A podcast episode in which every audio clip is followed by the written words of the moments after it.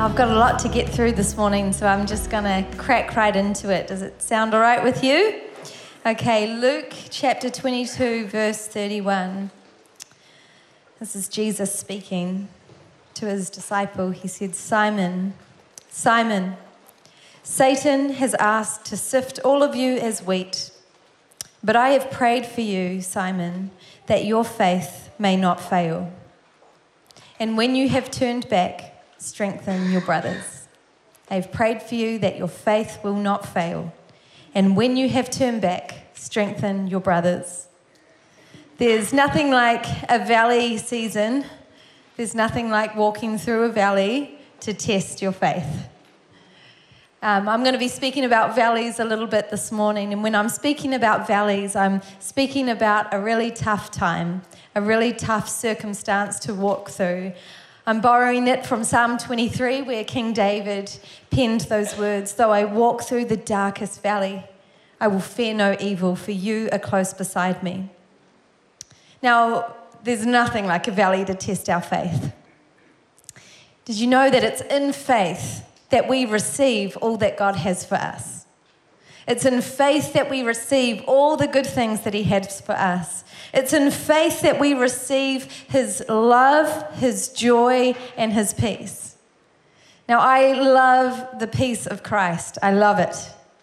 I love the peace of Christ. When things are rather smooth sailing or just a little bit rocky, the peace of Christ, it doesn't take me, uh, you know, it's not like I have to muster up a lot of faith to receive that peace. But I tell you, in a storm or in a really tough valley, that, that peace of Christ that I have faith for, it's not just a blessing, it becomes a miracle. It's in our valleys that our faith is tested and we get to see its substance and its worth. We've been in a valley season as a family, and it continues to be longer and harder than we like. And I've found that in this kind of volatile and inhospitable place that I've been dragged into and do not want to be, in that place, I have gained so much from God that I would not have had access to if everything had have been smooth sailing. I've gained so much, and so my desire today is to share what I've gained with you in order to strengthen you in the valleys that you might be in right now or will face sometime soon. So let's pray. Father, we thank you. We thank you, God, that hope is here. Thank you that hope is here all the time and that knowledge we need to know deep in our spirit, but we need to know it more than ever when we walk through tough times. Need to know it in our mind, our body, and our, in our spirit. And so, Lord, I pray that you would speak through me and guide me. Holy Spirit, help us to interpret and understand your, your word, the scripture. Have your way here today, Lord. In Jesus' name, amen. Amen. I've found that a valley is a really fertile place. I kind of always imagined it as like barren, like desert like.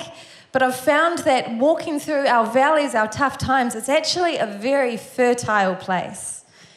I don't know if there are any other gardeners in the room, but man, weeds are springing up quick at the moment. Weeds are springing up quick. It's like I pull them out, and the next day I see them start to appear again. And, and, and that's exactly what it's like in, the, in a valley. Weeds can grow up quick there, fear can grow quick there. Doubt can grow quick there. Bitterness, unforgiveness, disappointment, it can grow quick there. But there's another kind of fruit that we can grow in this valley. And it doesn't grow with ease like the destructive fruit that I just mentioned. It takes intentionality and it takes perseverance to grow this fruit. In our valleys, it off, we often feel like we don't have the energy that it takes to grow this fruit, but we must find it. We must find it. As um, you know, we've been through, I'm no stranger to valleys, to some tough times. It's, we've been through them before. Um, and I almost had like a bit of a cockiness because I'm like, I seem to just do better than other people in them.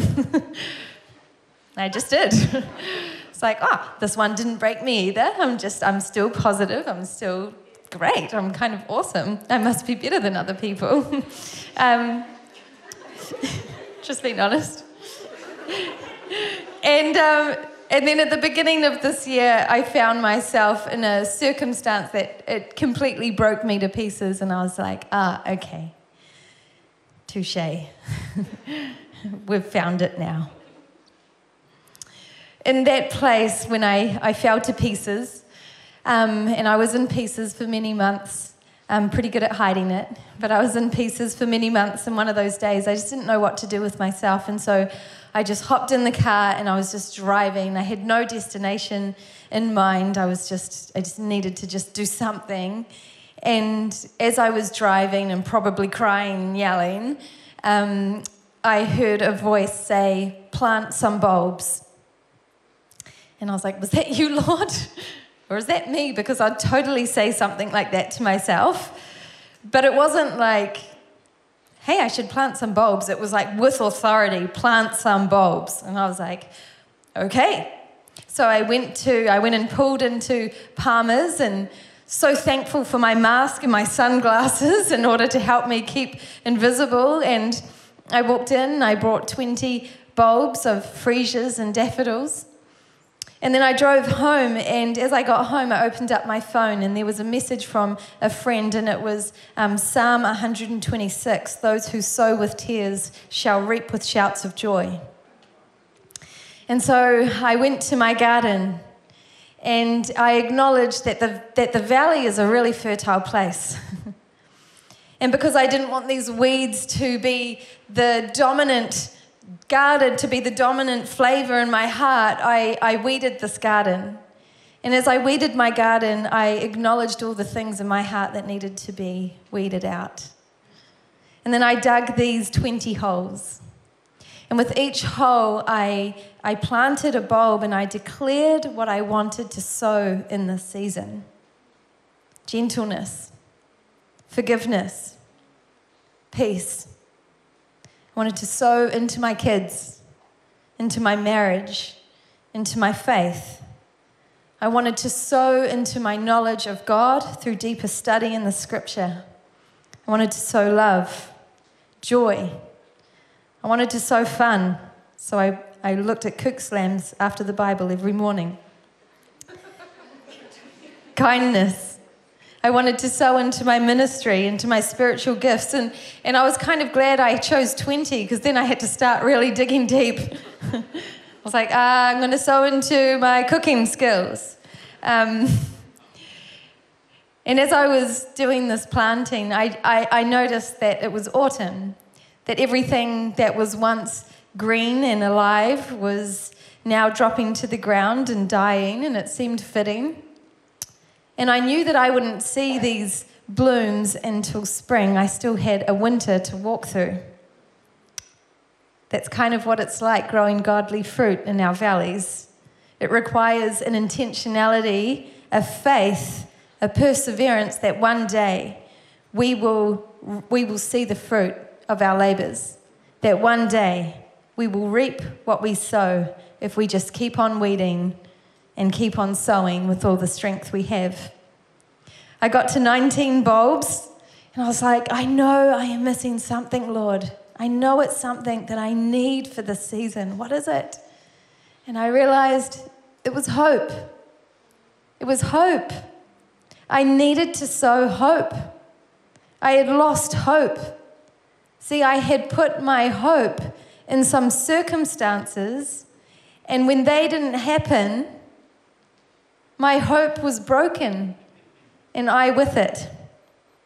In, in the book Man's Search for Meaning, Viktor Frankl, who was a prisoner in a concentration camp, he said that he, when he saw a man lose hope, he could predict rather accurately that within a fortnight um, he would have lost his life. Proverbs 13, verse 12 says that hope deferred makes the heart sick. And I wonder how many of us are living with a kind of spiritual sickness or death because we put our hope in a breakthrough rather than our hope in the one that we're praying to for that breakthrough. I think we can confuse faith with hope. We can confuse faith with hope because we, we are supposed to, you know, pray and have faith for things to change in our life. We're supposed to have faith for healing and, and have faith that circumstances will change and for all of these things, but we're not supposed to hope in them. Our hope was never designed to be in anywhere circumstantial. And so, if you find yourself today, or you do find yourself looking at your life or a part of your life, and you just think, this is not what I hoped for, then you, like me, made the mistake of placing your hope in a place it was never designed to be. In Scripture, hope is always reserved for the eternal things. Always. It's reserved for the unshakable, for the unchangeable. Hope is designed by God to be put in a place that cannot and will not disappoint us or let us down. It's designed to be in a place that when we hope in that, it is so certain that our hearts will never grow sick. A hope that will never come up short, and a hope that would weather every season. Scripture often links hope with endurance. And if we are to come through our valleys alive and well, as God designed us to be, then we have got to lean hard on an eternal hope. This message today is called Hope Through the Valley. Now, throughout church history, the Apostle Peter, he was known as the Apostle of Hope. And so we're going to turn to his words in 1 Peter 1, verse 3. And I'm going to read this, but we're going to continue to go back to it. So if you've got your Bibles, you can open to the scripture. 1 Peter 1, verse 3. Praise be to the God and Father of our Lord Jesus Christ. In his great mercy, he has given us birth, new birth, into a living hope through the resurrection of Jesus Christ from the dead, and into an inheritance that can never perish, spoil, or fade this inheritance is kept in heaven for you, who through faith are being shielded by God's power until the coming of the salvation that is ready to be revealed in the last time. In all this you greatly rejoice, though for now, for a little while, you may have had to suffer grief in all kinds of trials. These have come so that the proven genuineness of your faith of greater worth than gold, which perishes even though refined by fire, may result in praise, glory, and honor when Christ Jesus is revealed. Beautiful. So, this word hope, he's not using it in the way that we hear hope referred to in our day to day. So, we hear hope referred to like this I hope I get this house. I hope I meet someone. I hope she gets this job. I hope the Netherlands win the Football World Cup. Anyone else? My friend always says to me, if you ain't Dutch, you ain't much. they won this morning, by the way. When we use, um, so when we use the word hope, in our culture, we're using it for uncertainties that we wish to happen. That's often how it's used, as uncertainties that we wish to happen. But whenever Peter in the scripture is talking about it, this biblical hope, he's always speaking of certainties. The scripture is always speaking of certainties. Biblical hope is used in reference to a confidence we have in the fulfillment of God's promises that He cannot and will not break them. The scripture says that it is impossible for God to lie and to break His word. I love that it says that we're born into a living hope. It shows that this hope is supposed to be alive and active within us, visible within us. I mean, you show me somebody confident in God that God's promises for them will be fulfilled in them, in them, in their family, and in their church. And you will show me someone who is fully alive, that, that hope is evident in them. And that is what we're supposed to have. And so it might sound simple, Don't put your hope in things circumstantial, put your hope in things that are certain. It's not. It's not simple. It's not simple because it's easier said than done when putting our hope in a certain outcome would bring so much joy and relief to us. When it, when it means so much to us, when so much is on the line, that, that seeing that would mean that I would finally be able to be free of this valley. It's easier said than done to not put our hope in the things that we're having faith for. And so we've got to keep this in check. We've got to keep this in check. In this season, more than ever, we need to know God's promises so that we can securely place our hope in them. So, what do we hope for? You might be wondering. What do I hope for? We hope for the promise of salvation and resurrection. We hope for the promise of salvation and resurrection. 1 Peter 1, verse 3 Praise be to God the Father of our Lord Jesus Christ. In his great mercy, he has given us a new birth into a living hope through the resurrection of Jesus Christ from the dead. It is the best news for us that Jesus died and rose again. It is the best news for us. He defeated death. He defeated death because he was sinless. The penalty for, for death is sin. And so, because he was sinless, he conquered death. Death had no hold over him. Because he was sinless, he could then take our sin upon himself as a sacrifice. So now, when we die, we also will not stay dead, but will be risen like the like our Lord Jesus Christ because we've got His righteousness. That is certain. That is sure. That is amazing. We can put our hope there. And because the eternal always has a habit of breaking through into our today, it doesn't stop there. See, we actually get part of our resurrection here. When we put our, our trust in Jesus, we receive his spirit and we're born again. We have this regeneration that happens inside of us so that we can be so confident that He will finish the work that He began in us. 2 Corinthians 1, verse 22 says, And, and He, and as He identified us as His own by placing the Holy Spirit in our hearts, get this, as the first installment that guarantees everything that He has promised us. So the Holy Spirit in us that we uh, uh, that is in us every day is like a down payment. It's like a deposit from heaven saying that the rest is coming. Isn't it amazing? So we can be certain and we can place our hope in the resurrection. Holy Spirit, the Holy Spirit is a promise that we have received already to encourage us to hold fast to the hope that the rest is sure to come. Amazing. The second promise that we can be certain in, that we can put our hope in, is the promise of our eternal destiny in heaven. In His great mercy, it says, He's given us new birth into a living hope through the resurrection of Jesus Christ from the dead, and into an inheritance that can never perish, spoil, or fade. This inheritance is kept in heaven for you who through faith are being shielded by God's power until the coming of salvation that is ready to be revealed in the last time. I've got a friend who I met with recently, and um, she knows she's got a great inheritance coming from her parents, and she's an only child, and she lives with the assurance and the confidence that her financial future is secure. That's how we should live. God our Father has an inheritance for you, and it is stored in a place that cannot perish. It's guarded there by Him, and it is secure.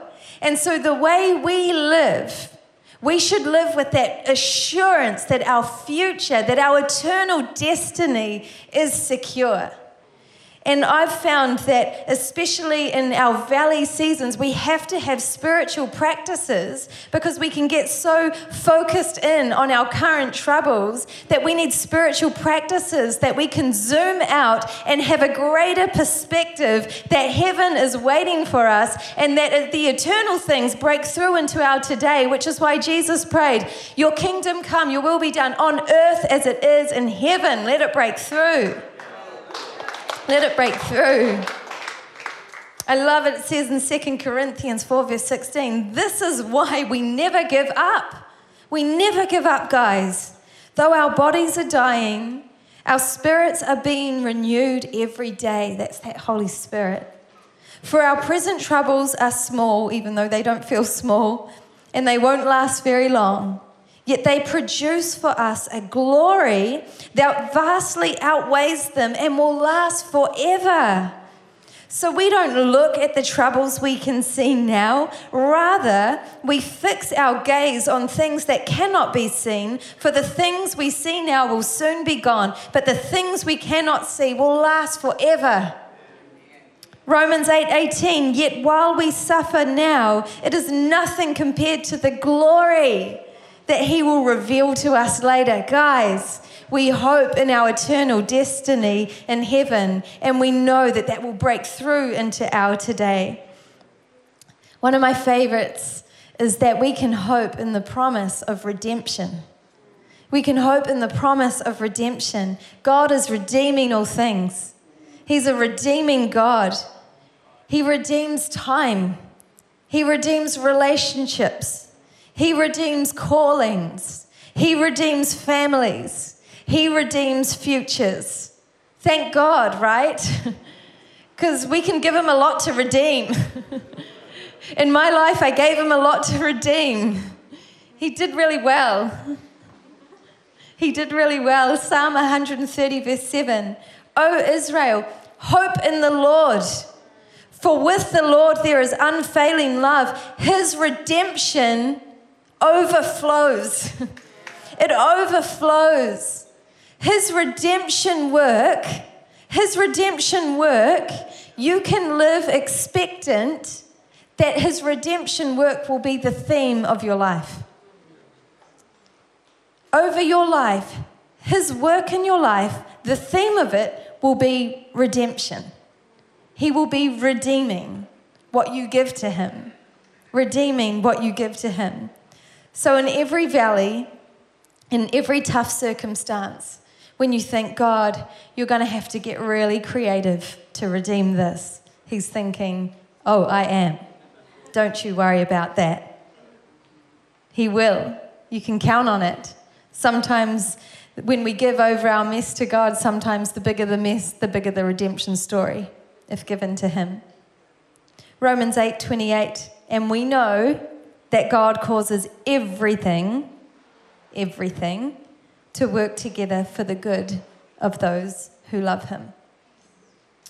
One of my favorite moments in Scripture that I reflect on every Advent is this beautiful moment when pregnant Elizabeth, who is carrying John the Baptist in her womb, opens the door and greets a pregnant Mary carrying Jesus Christ in her womb.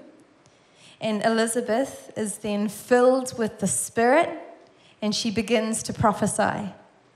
And over Mary, she says these words in Luke 1, verse 45 And blessed is she who believed that there would be a fulfillment of what was spoken to her by the Lord. And blessed are we who in our valleys refuse to doubt in the promises of God. Blessed are we when our hopes do not sit with our desires and the things we have faith for, but sit and reside in the certain place of God's promises alone. Then we can confidently pray prayers like, Thank you, God, my Father. Thank you that me and my family have received freedom from our sin. Thank you, Lord, that even here in this tough place, I can receive in faith the miracle of peace, of joy, of love. Thank you, Lord, that you redeem all things and that you will redeem this too. Thank you, Lord, that our future is secure in you. There will be trials and testing. It says that in 1 Peter. It says, In all of this you greatly rejoice, though now for a little while you may have had to suffer grief in all kinds of trials. These have come so that the proven genuineness of your faith, of greater worth than gold, which perishes even though refined by fire, may result in praise, glory, honor when Christ Jesus is revealed. I think our, our faith is never tested more when our prayers are not answered. Don't you think? And I'm not just talking about little prayers, like those prayers that there's a lot on the line. When those aren't answered, or we don't get the answer we want, that's a, that, that's a, a faith testing time. For about a year, I've been praying and fasting for three things. Didn't fast for the entire year, I'd be a skeleton, but the, the day, uh, many days of it. And I was praying and fasting for three things. I was praying that one thing would happen. I prayed and fasted that these two things would just not happen. Don't let it happen. Uh, they did. They did happen. And my faith was definitely tested. And my hope was challenged. The places that I put my hope was challenged. I felt like Peter when Jesus said, Hey, Satan has asked to sift you like wheat, but I have prayed that your faith will not fail you. In this valley, I feel like I have been sifted like wheat. And though I've walked it far from perfect, my faith has not failed me. Our family's faith has not failed us. And I can, I can read 2 Corinthians 4 8. We are pressed on every side by troubles, but we are not crushed. We are perplexed, but we are not driven to despair. We are hunted down, but never abandoned by God. We get knocked down, but we are not destroyed. Through suffering, our bodies continue to share in the death of Jesus so that the life of Jesus might also be seen in our bodies. It's because of the hope of Christ that is absolutely certain, without a doubt, that I can stand before you knowing that my faith has not and will not fail me. Jesus said to Peter, When you have turned back, it's like he knew that Peter was not going to do this perfectly, though his faith didn't fail him. Um, even though he was known as the apostle of hope, he still denied Christ.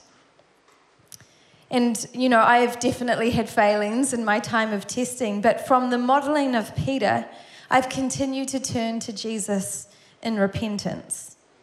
I've turned back from the lure of the enemy to judge, to be bitter, and I've repented from those things. And he said to Peter, When you turn back, strengthen your brothers and sisters. And that was really my desire today in this message that I might strengthen you, those of you whose faith is being tested or will be tested. This isn't my first valley, it will not be my last, and I'm sure if you're walking through one now, it will not be your last. Our journeys have many twists and turns.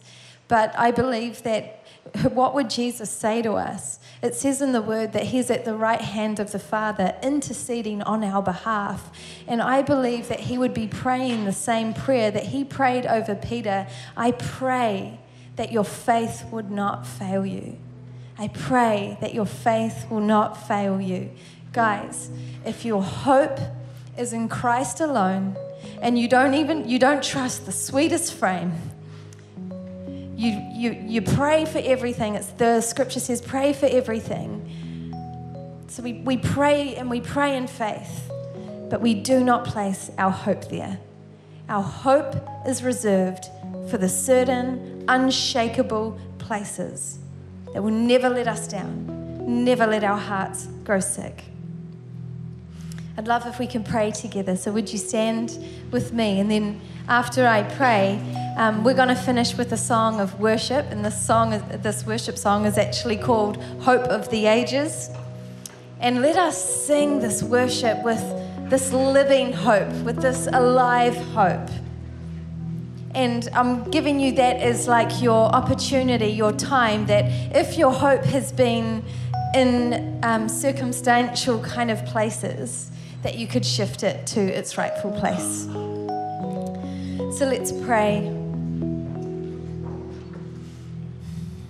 Father, we come before you. We thank you, Lord, that even though we walk through the darkest valley, we do not need to be afraid because you are right there beside us.